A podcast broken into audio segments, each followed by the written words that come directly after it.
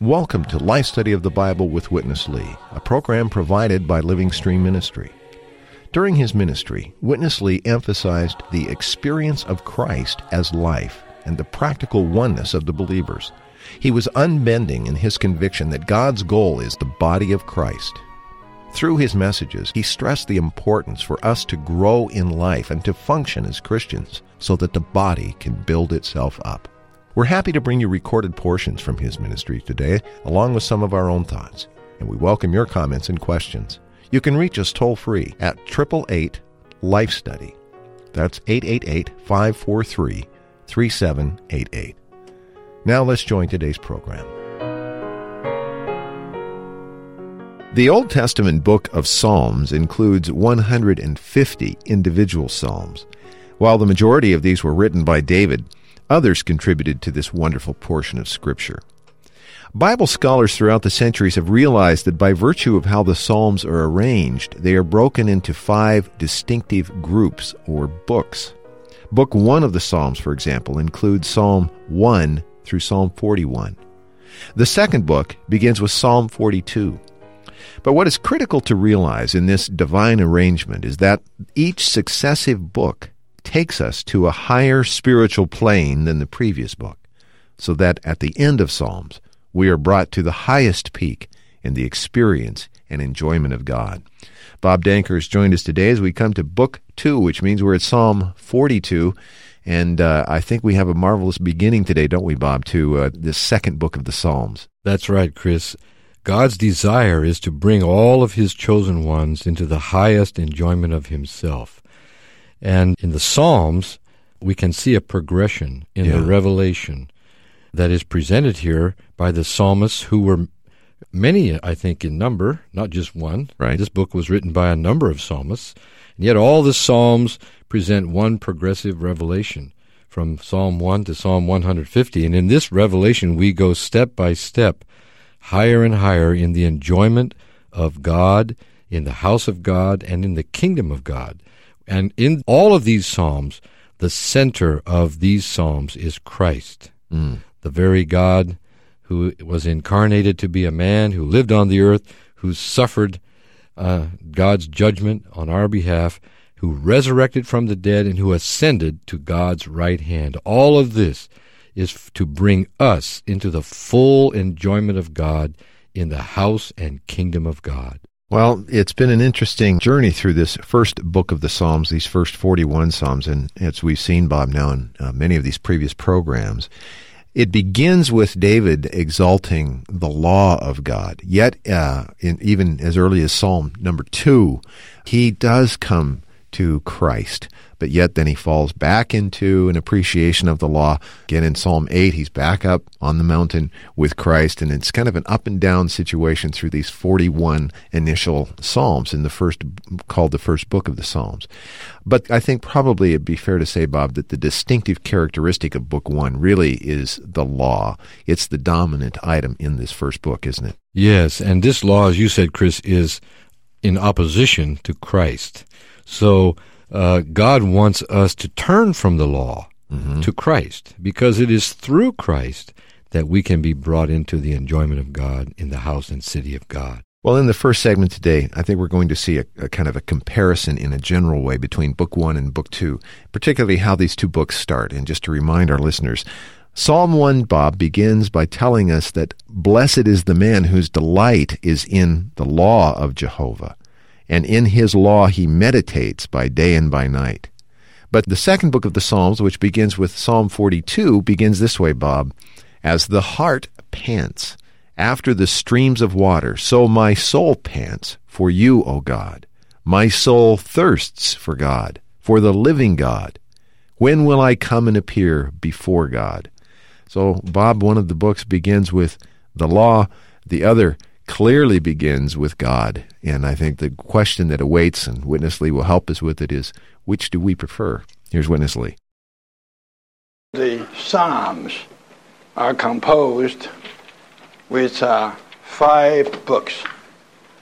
The five books are like a stairway with five steps. Psalm 1 begins with the law. That is the beginning word of book 1. But have you noticed how Psalm 2 begins? You look at it. As the hart pants after the stream water, so my soul pants for you, O God. Amen. Don't you feel the freshness? Amen. Of these two, the law or God, which one do you prefer? God. Which is better? Which is best? God. You have to realize that the Psalms are going up from the first book to the second book, then to the third, then to the fourth, then to the last one. That reaches the high peak of this book. And the high peak of this book is Hallelujah. Hallelujah. Now, Hallelujah means what?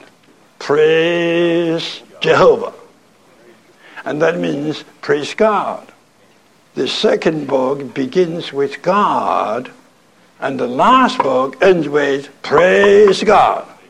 What other things do we need to talk about? it uh, struck me very much that Psalm book 2 begins with the panting for God. In verse 1, the word pant is used. And in verse 2, the word thirst is used. My soul searched for God, pant for God, search for God. I love these predicates. Panting for God is different from worshiping of God. Right? Well, Bob, I think a comparison clearly shows us that there is a, a going up here between Book One and Book Two. We're not taking our delight in the law now, are we? We're not meditating on the law day and night, but we are panting and thirsting for God. This is real progress. It is a great progress. Actually, if we delight ourselves in the law, we end up in a thirsty condition. That's right. there's really no water in the law, and there's no way for our, the thirst of our heart and our soul, our inner being, to mm-hmm. be satisfied by the law. There's no supply in the law. Uh, there's only a, a demand and a requirement, which, as we go on in life, we realize we cannot possibly satisfy. So gradually we realize that we can't appreciate the law. We should appreciate instead God Himself. Only God can satisfy the thirst of our inner being. Every man on this earth, regardless whether he is rich or poor, successful or unsuccessful, it doesn't matter. Every man has an inner thirst for God. So ultimately, we have to turn from everything to God Himself because only He can satisfy our inner thirst. This matter of the psalmist panting after God also shows us that God's desire is not to be the lawgiver to us, but to be the living water for us to drink. This is a marvelous revelation, and it's the revelation of the entire Bible. God wants us to drink of Him. He is the living water to quench our thirst. Mm. Bob, there's a uh, another factor that's introduced in the second book, and that relates to God's dwelling place, God's house. We saw just a couple of vague references, really, in the first 41 Psalms to this matter. But by the time we come to the second book now, this becomes more of a feature. And as the, we go to book three, book four, book five, eventually this becomes quite a dominant theme. But this matter shows up in this second book as well, doesn't it? It sure does, Chris. I picked just one verse here in Psalm 43. Uh, verse 3, it says, Send forth your light and your truth. They will lead me. They will bring me to your holy mountain and to your tabernacles. Witness Lee picks up this point in this uh, coming section.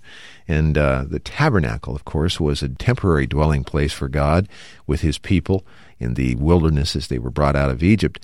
Uh, but of course, the New Testament begins with this matter of the tabernacle. In the Gospel of John, chapter 1, verse 14, it says, And the Word became flesh and tabernacled among us, And we beheld his glory, the glory as of the only begotten from the Father, full of grace and reality. And then, of course, as we continue into the New Testament, the Apostle Paul writes very much on this matter. Just to pick up one of his utterances in Ephesians chapter 2 verse 22, in whom you also are being built together into a dwelling place of God in spirit. So let's join Witness Lee as we get into this matter in the second book of Psalms, beginning with Psalm 42.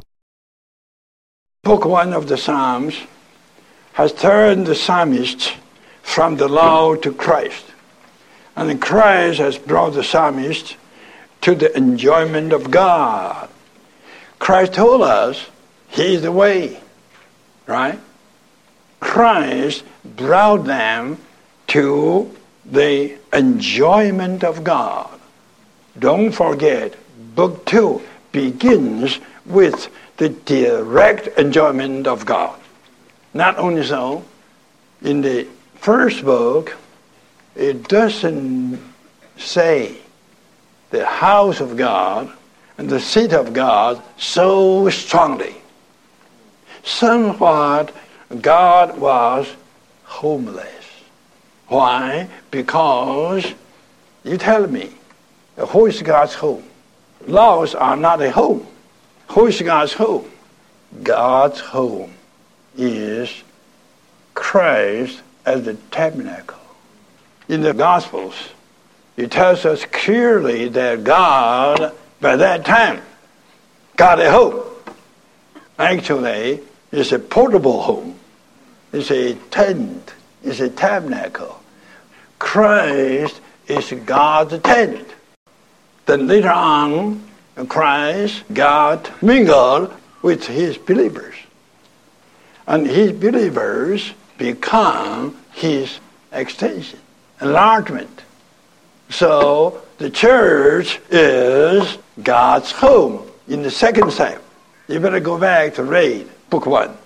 You could hardly see a verse telling us the home of God, the house of God, so strongly as in the second book.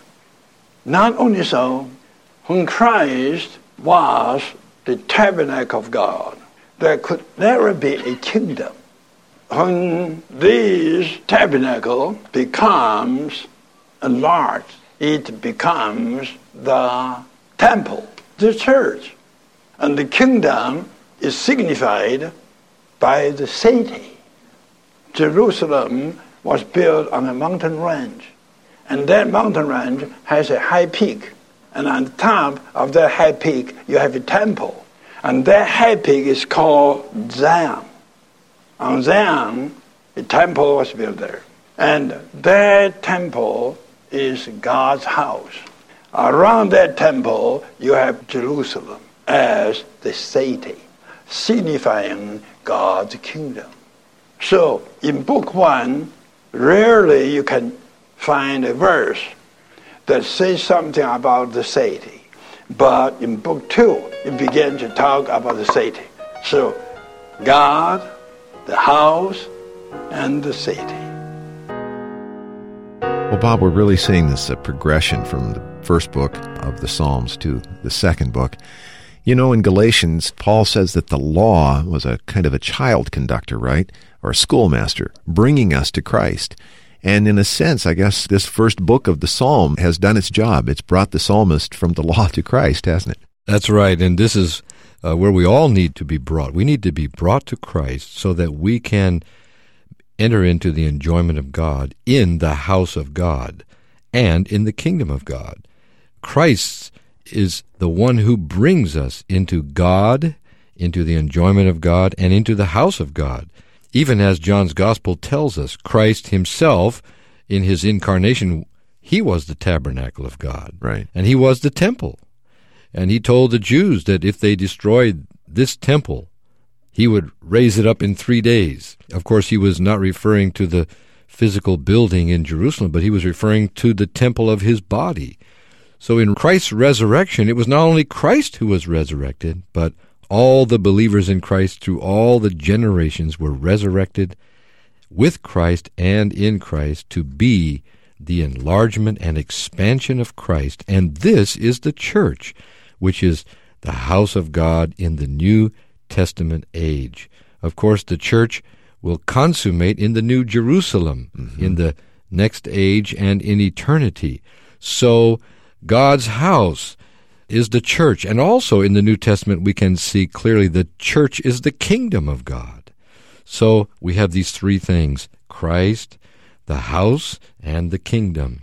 Christ, when he is enlarged in his believers, becomes the house, the church, and the church, when it is strengthened and expanded, becomes the kingdom. And in this realm of God's house and God's kingdom, God's people have the rich enjoyment of God Himself, which is progressing and going higher and higher as we go on with the Lord until eventually, as it shows us in the Psalms, we all end with hallelujah.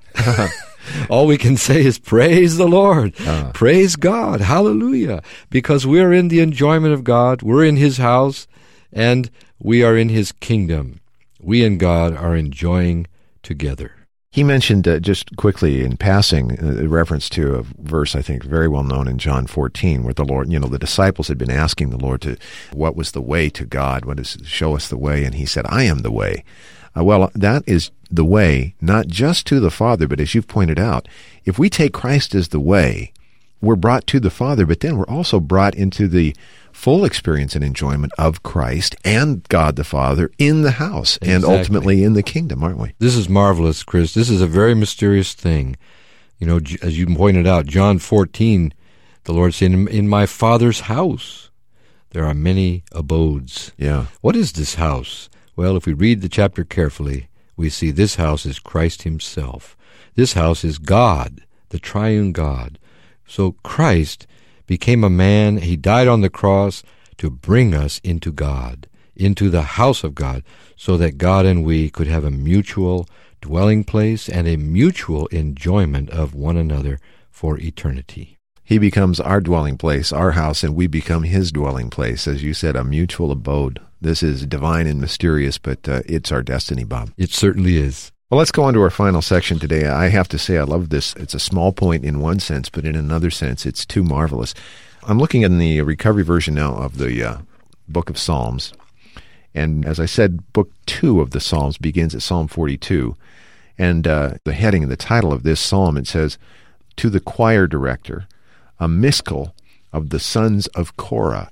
The sons of Korah, Bob, that's a, a reference to the Old Testament Korah, the one that rebelled against God and Moses, who became chief rebellious one. But his descendants, Korah's descendants, become writers of the Psalms. Marvelous. Marvelous is right. Here's Witness Lee. Now, another point Psalms 42 to 49, altogether eight. You have to know the first eight Psalms are Book 2, plus Psalms 84, 85, 87, and 88. These 12 Psalms are the holy writings of the sons of Korah. Korah was the leader of the rebellion against Moses and God. After about 470 years, Samuel the prophet, Heman the singer, and some other psalmists came out of Korah. They became holy people. One became a prophet, Samuel, and one became a singer in the temple. And his name, Heman. And uh, some others, they became also psalmists. This means what? This means even the descendants of a leading rival became the godly writers of psalms praising God in the holy writings as a record existing for generations. Korah was over, gone. But some of his descendants wrote something. And this something is ranked with the holy books in the Bible. And they are here existing for generations. But they are faithful. They told people they were not the sons of David. they were the sons of a very, very low people. That was Korah. And this shows us all the Psalms are written based upon the infinite grace of God. They are sinners among sinners. They are the sons of that great sinner, rebel, Korah. Yet they became holy people, writing psalms praising God in the record. And today, who are we? I tell you, I'm a reader of the Psalms. This poor reader is a son of some fathers. They were top sinners. How about you? Even within these two weeks, my thought was, my goodness, I'm just a poor sinner. I was. And in the sense, I still am. I'm just a poor sinner. Who am I? Yet, this poor sinner today becomes a speaker, a speaker of the Holy Word. Bob, here are these descendants of Korah, you know, one of the great sinners, really, of the whole Old Testament. And they're given this position to become contributors, writers of the Holy Word. And we really are in the same situation, aren't we? That's right, Chris. We're sitting in, front of these two microphones. yes. Speaking the holy word of God. Who are we? Exactly. And how did we arrive in such a place? Well, what can we say? It's only by the infinite grace of God. Uh, all of us are the sons of rebels, the sons of sinners. None of us has anything in ourselves to boast of, and yet the Lord has brought us to such a situation where we are among His holy people, mm. and we are readers of His holy word, and we even can become speakers of His holy word. I believe the Lord would like every one of His children to be a speaker of His word, not just a few, but every one. But this is altogether a matter of God's infinite grace to take us from our low estate as the sons of sinners and sons of rebels, and to transform us into his holy people who enjoy him in his holy word and eventually can speak him forth in the word or as the word. We hmm. speak mm. this word to others. This is a great grace from God. It reminded me, I recall from our study in Matthew, the Gospel of Matthew opens up with this long genealogy of Christ, and in this genealogy there are these five women mentioned of course, Mary as the mother of uh, Jesus, but the other four are kind of notorious figures in one way or another from the Old Testament. There was Ruth and uh, Tamar, I think, and Bathsheba and Rahab the harlot. I got them out of sequence there, but the point is, only one of these five were a chaste virgin, not being married. The rest came from a sinful background, which is another indication that there is a place in God's economy for us, the vile, rebellious and sinful ones, isn't there? This is marvelous. the testimony to God's infinite grace, and for this, what shall we say? Hallelujah. Hallelujah. praise the Lord. We can only praise God for his infinite mercy and grace that makes us his holy people. And we are those, Bob, who are here only by virtue of that infinite grace and by the covering of his precious and shed blood that removes all of our past and background and now we're enjoying Him and His salvation available to us and becoming equipped even to be those who could speak His holy word. How marvelous. How marvelous. Well, I, I really enjoyed the points in this program, but I just have been ushered into kind of a fresh appreciation. We need to be delivered from the law. We need to be delivered from our rebellious and sinful background and really into the panting and thirsting after God and brought on peak to peak, Bob, as we go on. This is a marvelous view. Well, we hope you'll um, contact us, get the printed life study message. Uh, I think uh, we barely could do it justice. Uh, this is a, one of the, I think, the uh, classic messages in this life study, at least in the first part of the book. It's the life study of the book of Psalms. It's a two volume set that covers all 150 Psalms, and uh, we're just now finishing the first of these two volumes. So if you'd like to contact us, we can give you information about how you can receive these printed volumes. Follow along with us day by day and then have this resource for your own study. Our toll free number, 1 888 Life Study, 888 543 3788. We'll continue on now this life study. We're in book two of the five books of the Psalms, so stay with us for as many as you're able to join us for. And for Bob Danker, I'm Chris Wild. Thanks very much for being with us today.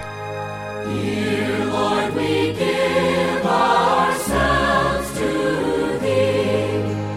Receive us into Thy wise hands. You've been listening to Life Study of the Bible with Witness Lee. For 21 years, Witness Lee conducted a comprehensive life study, unveiling how the Bible presents Christ coming to be life to man. These audio programs are based on those messages. But to get the full riches of the life study, we hope you'll visit our website, lifestudy.com. From there, you can read over 1,800 life study messages in their entirety, or download more audio programs like this one, all free of charge. Again, the website is lifestudy.com. Thanks for listening today.